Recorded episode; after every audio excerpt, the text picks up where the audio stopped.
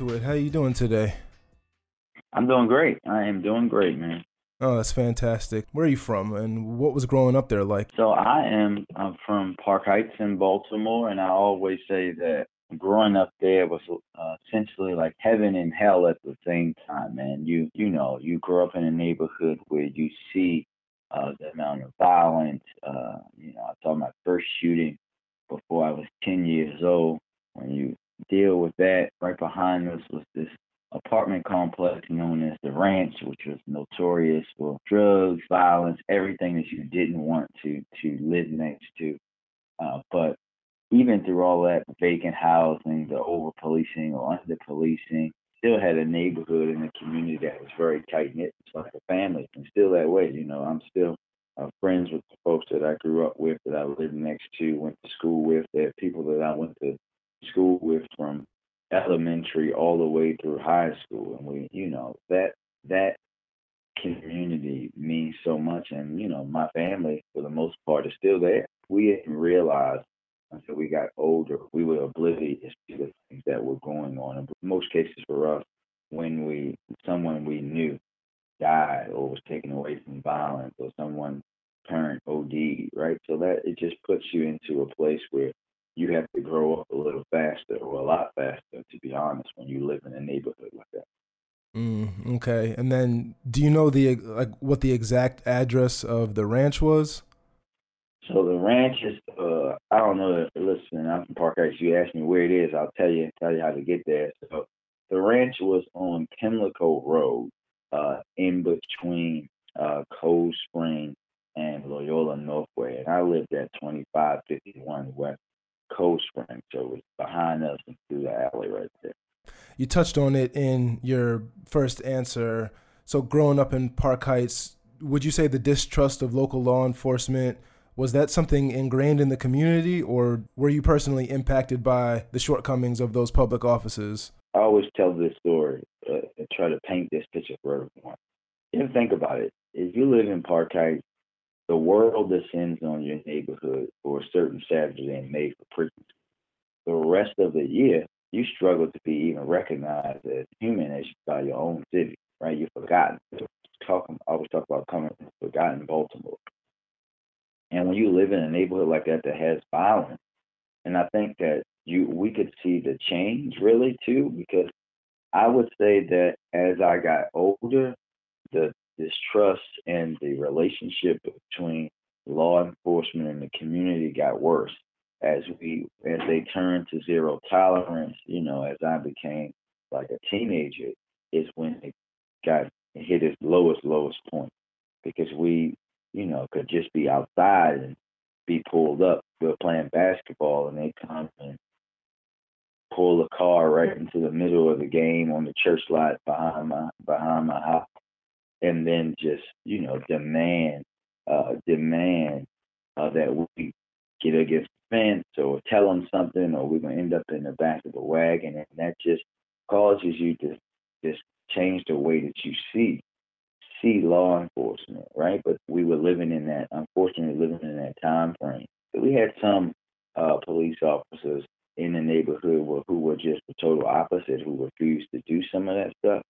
But it was a definitely a strain, especially when they went to zero tolerance. It just changed the whole the whole way that that that, that they operate and the way that the community felt about it. Mm, okay. Did you ever have to uh, take any rides down to the police station? Were you ever um, actually put into the back of the wagon?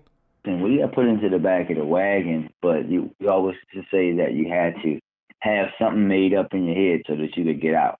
Uh, we fortunately, I never had to go down to the northern district or up to the northwest district because where I live was right on the line. So if you're on the east side of Pimlico, it's the northern district. If you're on the west side of Pimlico, it's the northwest district. So I fortunately never had to go beyond the back of the car or sitting on the curb or sitting in the back of the, the, the truck. So I was fortunate, but some of my friends were not.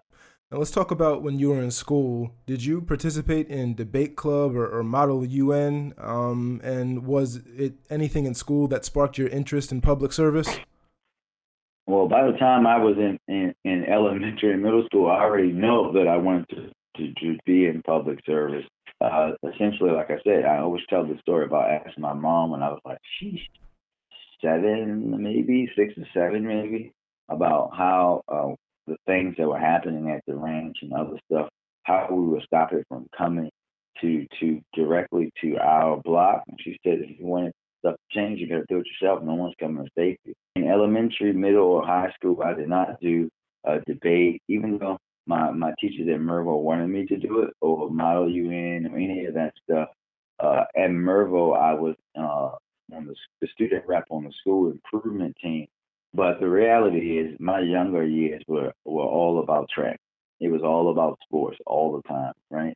Especially once I got to high school, our track coach at Mervo, we listen, we couldn't even participate in gym unless we were running. So uh, we we were we were very well regarded as Mervo has one of the historically one of the best track programs in the in in the in the country. But uh, we were not allowed to participate in in other extracurriculars. But it was it still was a great thing. Listen, I wouldn't be talking to you right now if I wasn't a track and cross country runner at Mervo. That's the reality.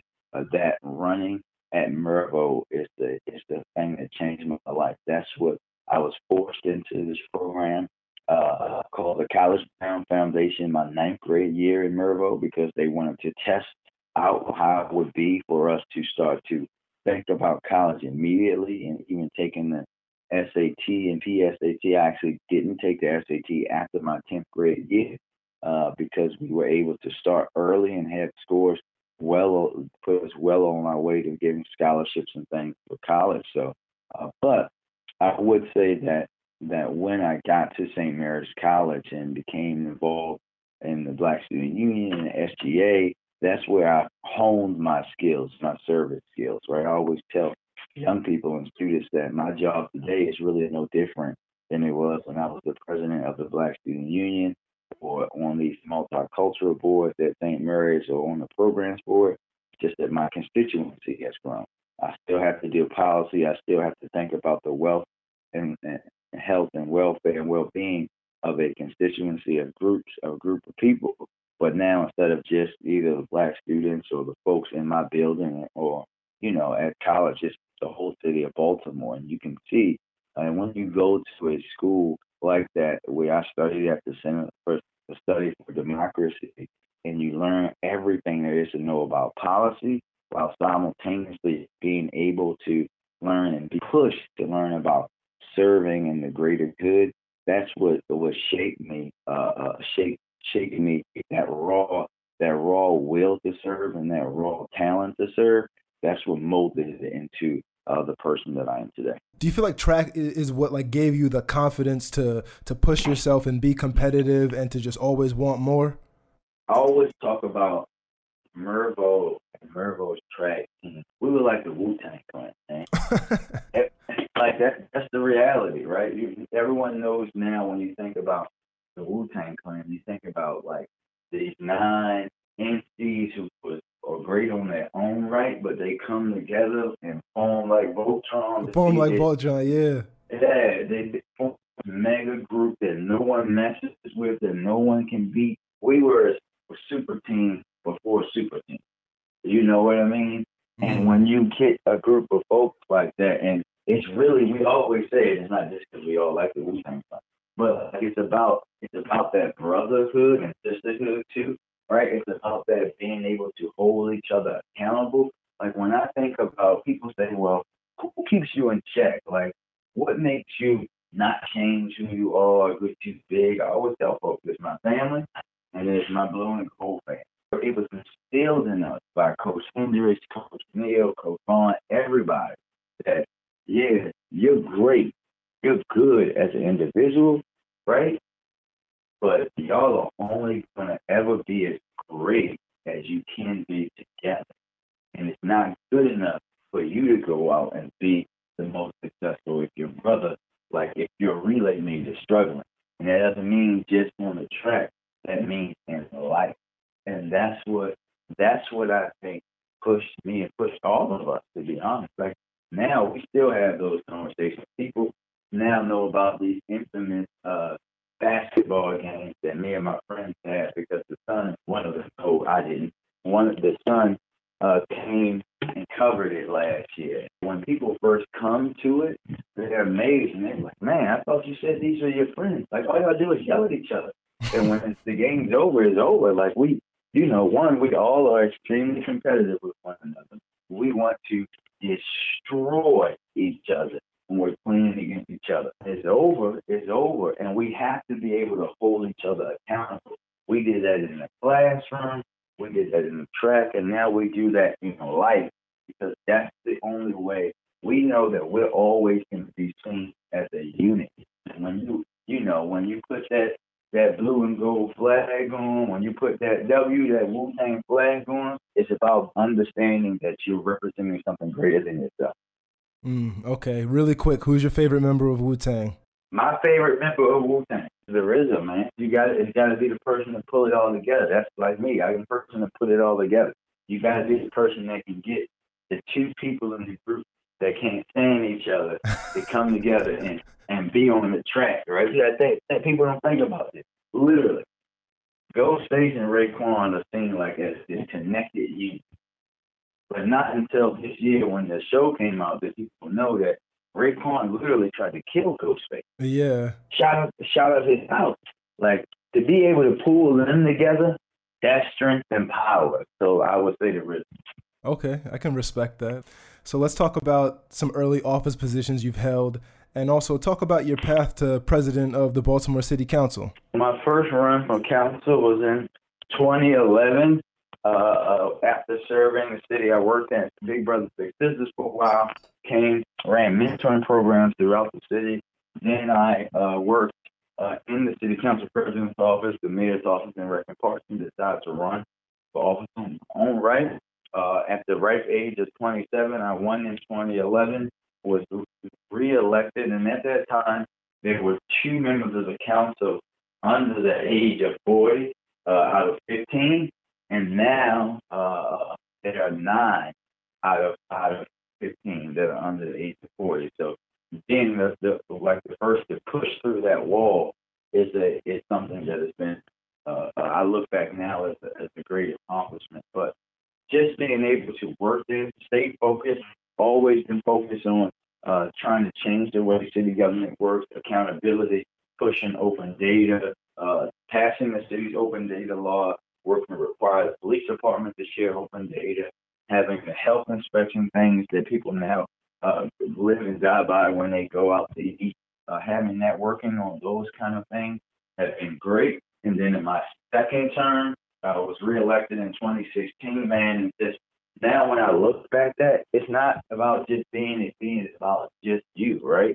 When I look back now, I think about people say, well, how was it like being the youngest and all of these other things? And I always talk about like that first term, man, was long. It's lonely, right? Imagine me being on the council, and aside from from my, my brother Nick Mosby, and I'm trying to pass a law about open data. And one of my colleagues, no disrespect, at the hearing, and I love her to death, uh, Councilwoman Spector says to me, Brandon, can you show me how to put my email on this phone? How, how like how am I going to have a honest, deep conversation about data and technology? It's just not. It wasn't going to happen. Mm-hmm. But also knowing that always, like being, I always tell folks, especially young folks and young black folks in particular, it's like, listen, being being the only one is never a good thing. Right? Mm. It's never a good thing. It's not good enough. It wasn't good enough for me to just be there by myself or be there with Nick, and then Nick actually would end up uh, uh, moving on at the running for mayor and then going to the state. Right? I was intentionally working to try to help uh, other young black people get elected, right? So when you think about then going to work and help my work, the only elected official at the time uh, that endorsed my, my brother Corey McCray when he ran for delegate, right? And then working. Actually, this is a unique thing, and people say, "Man, that was you." We people thought you were crazy. And when in in 2016, I actually, you know, I had a, a race. I had two people running against me, but I was really focused on trying to get some other folks elected. Like uh, I was campaigning against some of my colleagues to help get Shannon Sneed elected and John Bullock elected because I knew that it wasn't. I had to use my status, my stature, you know, in, in for the greater good. And I always say like they like sometimes listen, you if you run charge that door, many times the person is the first person to charge the door doesn't get in. But if you actually get in, then you gotta hold the door open.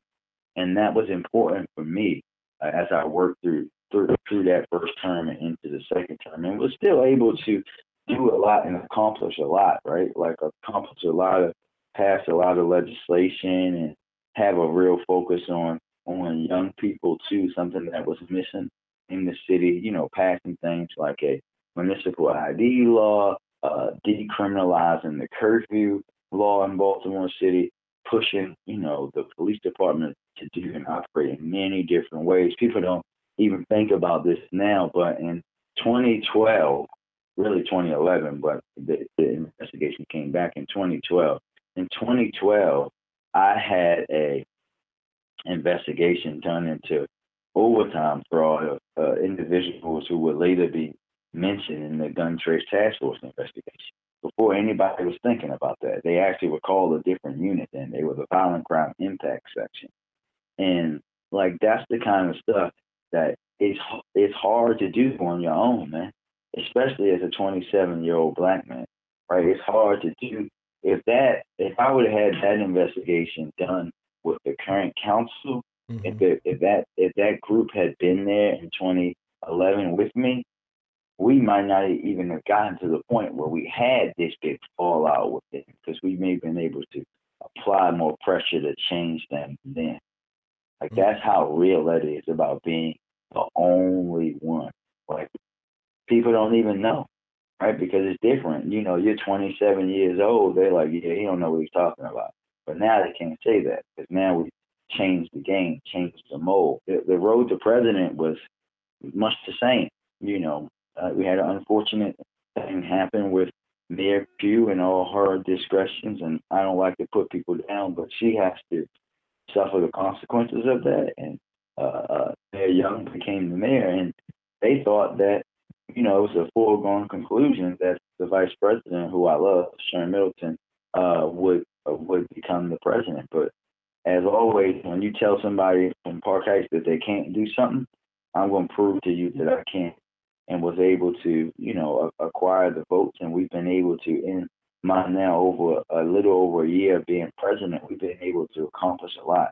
And we closed the healthy Holly loophole, changed who had to file ethics violence in Baltimore, remove this gag order thing when folks uh, uh, victimized by police brutality. We're now going to require mayors to have crime plans. We actually add, I passed a law that adds people who straw purchasing gun traffic guns into the city to our gun offender registry list. Remember the young man, Jordan McNair, who died at the University of Maryland because of issues with the coaching and staff? We passed now the Jordan McNair Youth Protection Act that adds all in all extra regulations and requirements on coaches and volunteers dealing with our young people. And I can go on and on and on and on. And those are just like some of the things that we are now doing to push to change how Baltimore operates. When you are as young as I am and black and you don't one thing everybody will tell you about me, even even my friends, my family, even my political friends, is that Brandon is going to do what he thinks is right and in the best interest of Baltimore, no matter what anybody says, right? You know, they it could be, you know, his dad, his uncle, you know, people like, for example, when we were going through some of the changes in minimum wage and all this other stuff, you know, all these crazy things that have happened, uh, I think are great things you know, people will call me, people that I know are business owners who have been from my friends, my friends that have been like, I can't afford to pay that. Like, I know it's the right thing to do. And, but when you're someone who's principled in, in public service and elected service, you always are going to be a target, man. You just got to know. And especially if you're black and young. Like, you're, I'm always going to be a target. I know that every day I wake up, think about it like this. Perfect example. Uh, when I'm in this campaign for mayor, what's the only negative thing that they could come up with? Like he's too young. I loved when someone would say that, or one of my opponents would say that, or one of their supporters would say he needs to, especially folks who have been in in politics and government in Baltimore for some time.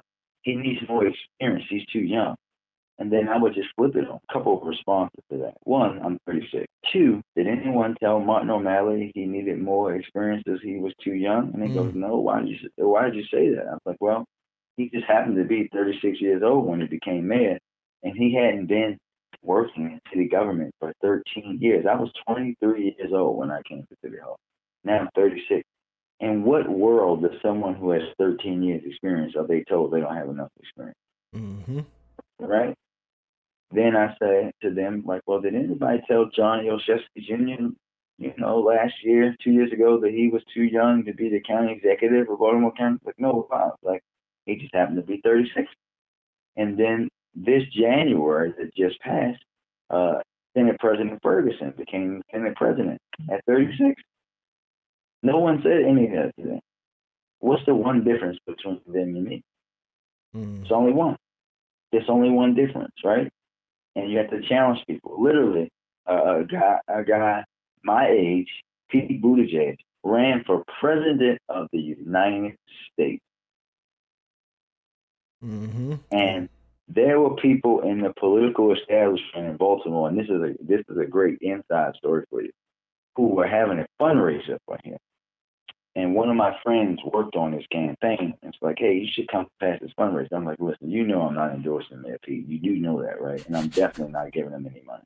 Like, it's no disrespect. It's no disrespect to him, but there's just too many other candidates that you know. Yeah. He he that are way down the he's way down the pecking order for me. It's no disrespect to the man at all. But I say I'll go, but I went for another purpose. Some of the same very people that were telling me that I was too young to be mayor. They couldn't support my campaign or, you know, give me ten dollars for my campaign. Were they giving Pete five thousand dollars. And the look on their faces when I showed up and said, like, hey man, no one thinks Pete's too young to be to be president. I know this is what I wanted for myself for a long time. That's why I never drink. I never smoke. You know, I don't do any of that on purpose because one, I want to be healthy. I know I know what it's like to be someone in the public eye and distress and be African American and live in a, in a country in the city that, that that's exhausting on its own without adding extra health issues, right? And two, that I have to set a better example for those coming coming behind me, and knowing that I can't screw up. If I mess up, then someone from a neighborhood like mine that looks like me might not ever get a chance. The political establishment, which is funny because many people say that think that that establishment that they were supporting me, and I had to remind people, I said they supported not one, not two, not three, but four candidates over me. We won despite them. They were all with Mayor Young, and then they decided that he wasn't knew that he wasn't going to win. Some of them were with, many of them were with Mr. Vignarajah you know, many of them then jumped to, to Mayor Dixon, and then infamously now everyone knows that some of them even started a, a super PAC for Mary Miller that, you know, ended up being a racist super PAC. And I said, then what do you think that was about? I was like, well, the super PAC wasn't run wasn't going to run negative ads on other folks. It was going to run it on me. That's what they're afraid of. They're afraid of someone who doesn't kowtow, who will just who's really, really willing to change the system. And we prevail because that's what the people want. So I'm proud of it. Oh, absolutely. Uh, so I want to I want to talk about you know Brandon Scott now, Brandon Scott today. Uh, first, I, I do want to congratulate you on your win in the Baltimore City primary race. I was one of the people who uh, cast my vote for you, so I, I was really uh, happy to see that you won. And I can imagine that it was a nerve wracking process. What was it like in the hours and minutes before you were mm-hmm. announced as winner, looking at those polling numbers, and and what significance does your grandmother's front lawn hold for you? Well, I think that for for us, this is funny. We we knew we were going to win, so everyone on election night, people was like, "Oh man, it feels so bad." I'm like, "Well, you guys, you do realize there's almost as many votes to be counted than there are that have been counted. And when my campaign manager the next day made that statement that we're confident that we're going to win, when the numbers are all tallied, people thought he was crazy, but we didn't because we did the work. We talked using the networks, my national networks, and people that I know in other places that are have, that have vote by mail elections. We went and actually talked to them about how they work, who votes when and what. We knew that the young vote would be the surge at the end, and we knew that it was in our favor. The reality is, is that for me though, uh, it wasn't nerve wracking because I didn't have time to sit around and look at the voting numbers like that all day, every day. We were in the middle of a budget season for the council, so I had to work. I had work to do. I still have a job to do. And actually, when they officially said they called the election, my campaign manager kept calling me, and I couldn't answer him because I was asking the Department of Public Works about how they're going to fix the water billing system in, in their budget hearing. So that, for me, it was remaining focused on the task at hand. Next, I want to talk a little bit about your uh, your policies and uh, some of the literature that you've been releasing about what you would do uh, when you're elected mayor. So you want to take a data-driven approach to crime, uh, but the revolutionary system of CompStat actually led to more police corruption and police downgrading crimes to make it seem like things weren't as bad as they were. Do you fear a data driven approach might cause the uh, Baltimore Police Department to focus on stats instead of actual crime reduction? We can't look at uh, uh, uh, what happened without understanding the totality of what was going on.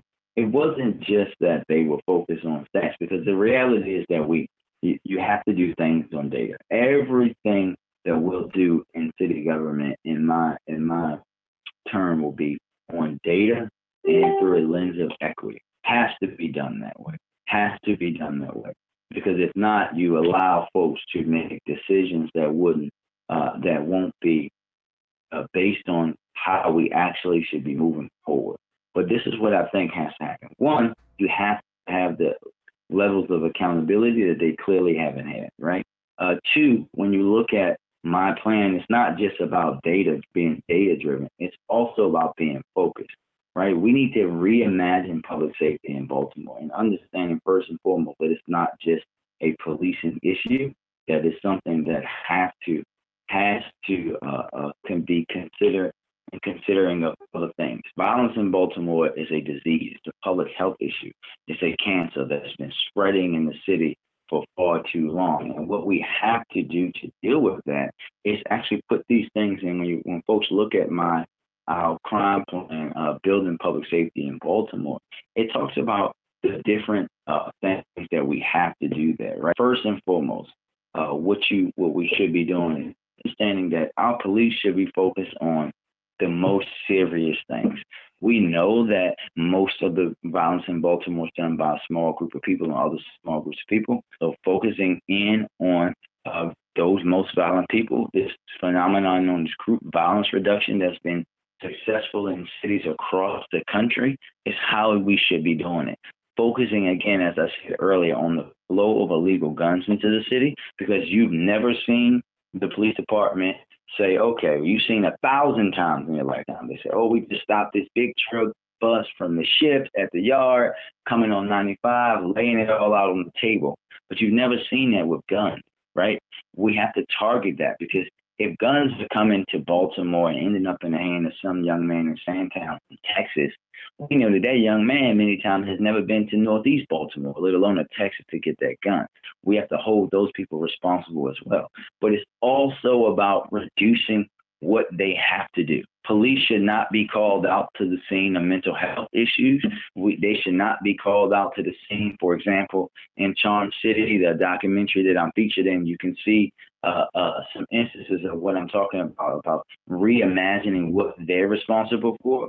There's a, a 911 call there where officer goes to a 911, which is supposed to be for emergency, and this young this young lady, a, older woman, is saying that, um, "Hey, my husband's cheating on me on Facebook and wants to like get some help on blocking her." That's not a police issue. They should be taking more of their minor crimes online or over the phone like cities across the country do. So, for example, in 2012, when I first introduced that idea to Baltimore, Charlotte was taking 10,000 calls for service online. Online, meaning that the person never actually sees a physical police officer, right? Uh, they still get the stuff they need for their insurance or whatever. We've had 800 of those in Baltimore this year only, right? Mm-hmm. That's the kind of stuff we need to change and reimagine and then deal with the flip side, right? uh, not just investing in the failure of our young people, right? As we talk about defund, it's about reallocating, uh, uh, fully funding our schools, making sure that we're doing entry in a different way. Why are we waiting for people to come home when we can be going into the jail using employment development to train them for jobs that are already here? So when they get out, they have to go back to the street. Like that's the kind of stuff. Thinking about substance abuse in a different way. We lose more people to overdose than we do to guns, but no one talks about it, right? Looking at that from a harm reduction approach, pushing things like overdose prevention sites in Baltimore City, making sure that we are matching our CTE education with the jobs that we have today, making sure that we're focusing in on family strengthening training programs for our young people. We know by third grade which young people are going to be the victim or the perpetrator of gun violence.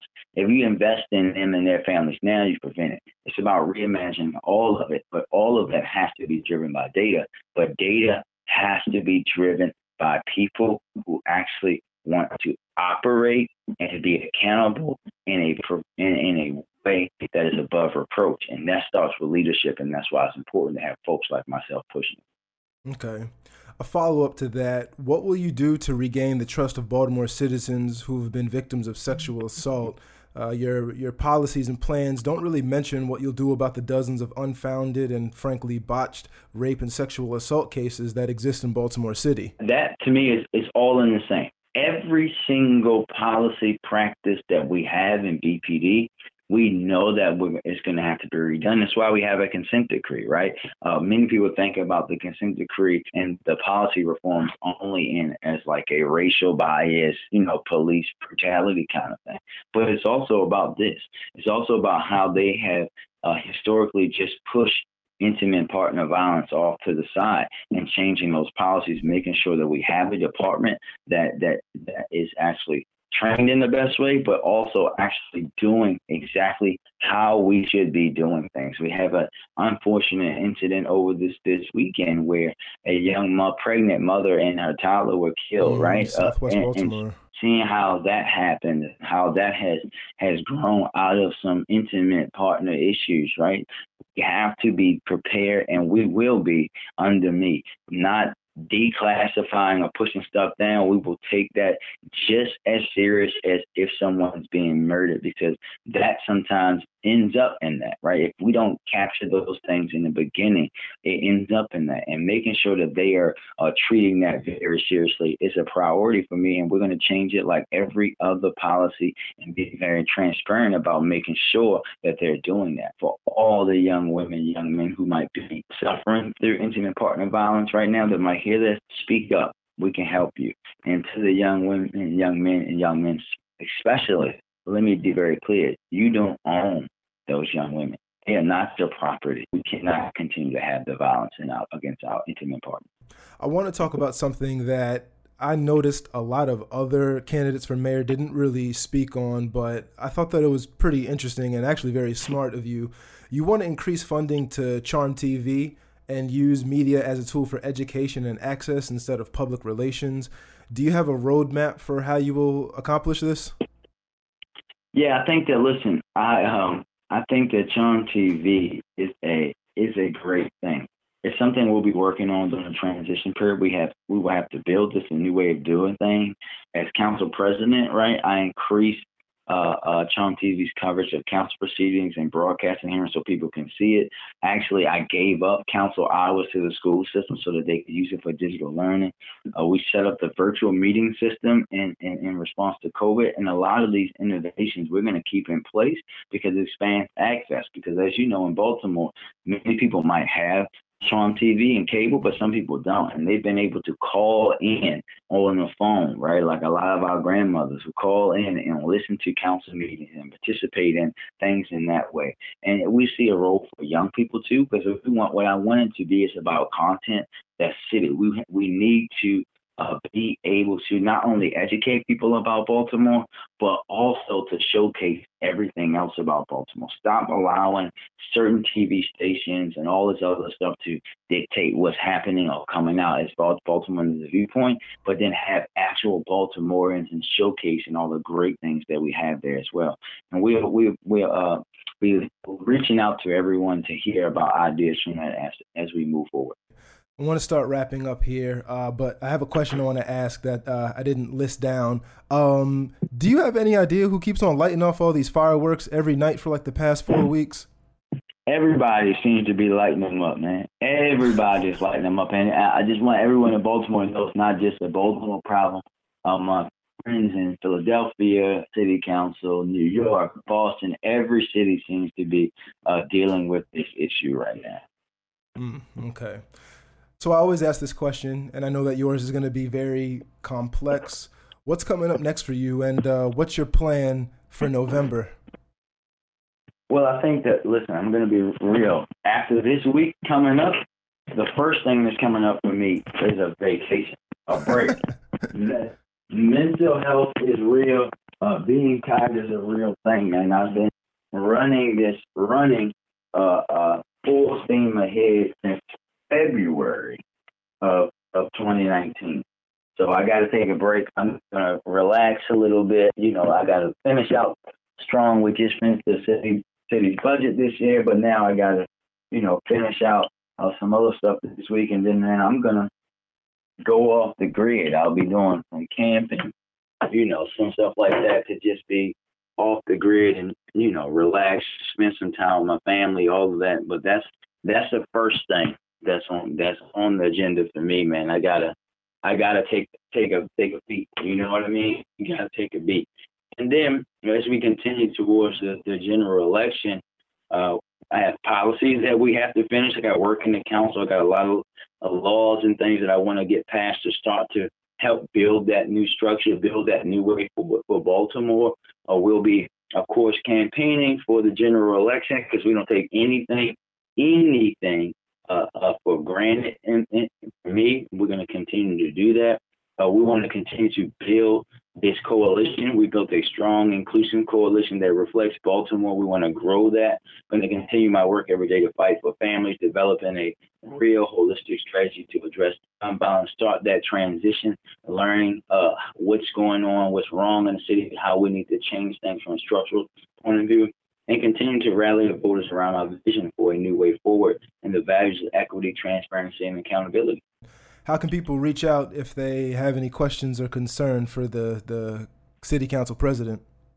Yeah, so uh, if you have uh, uh, any legislative concerns or things right now with city government, you can just email me, councilpresident at baltimorecity.gov on the campaign side, just send us an email, Brandon at BrandonForBaltimore.com.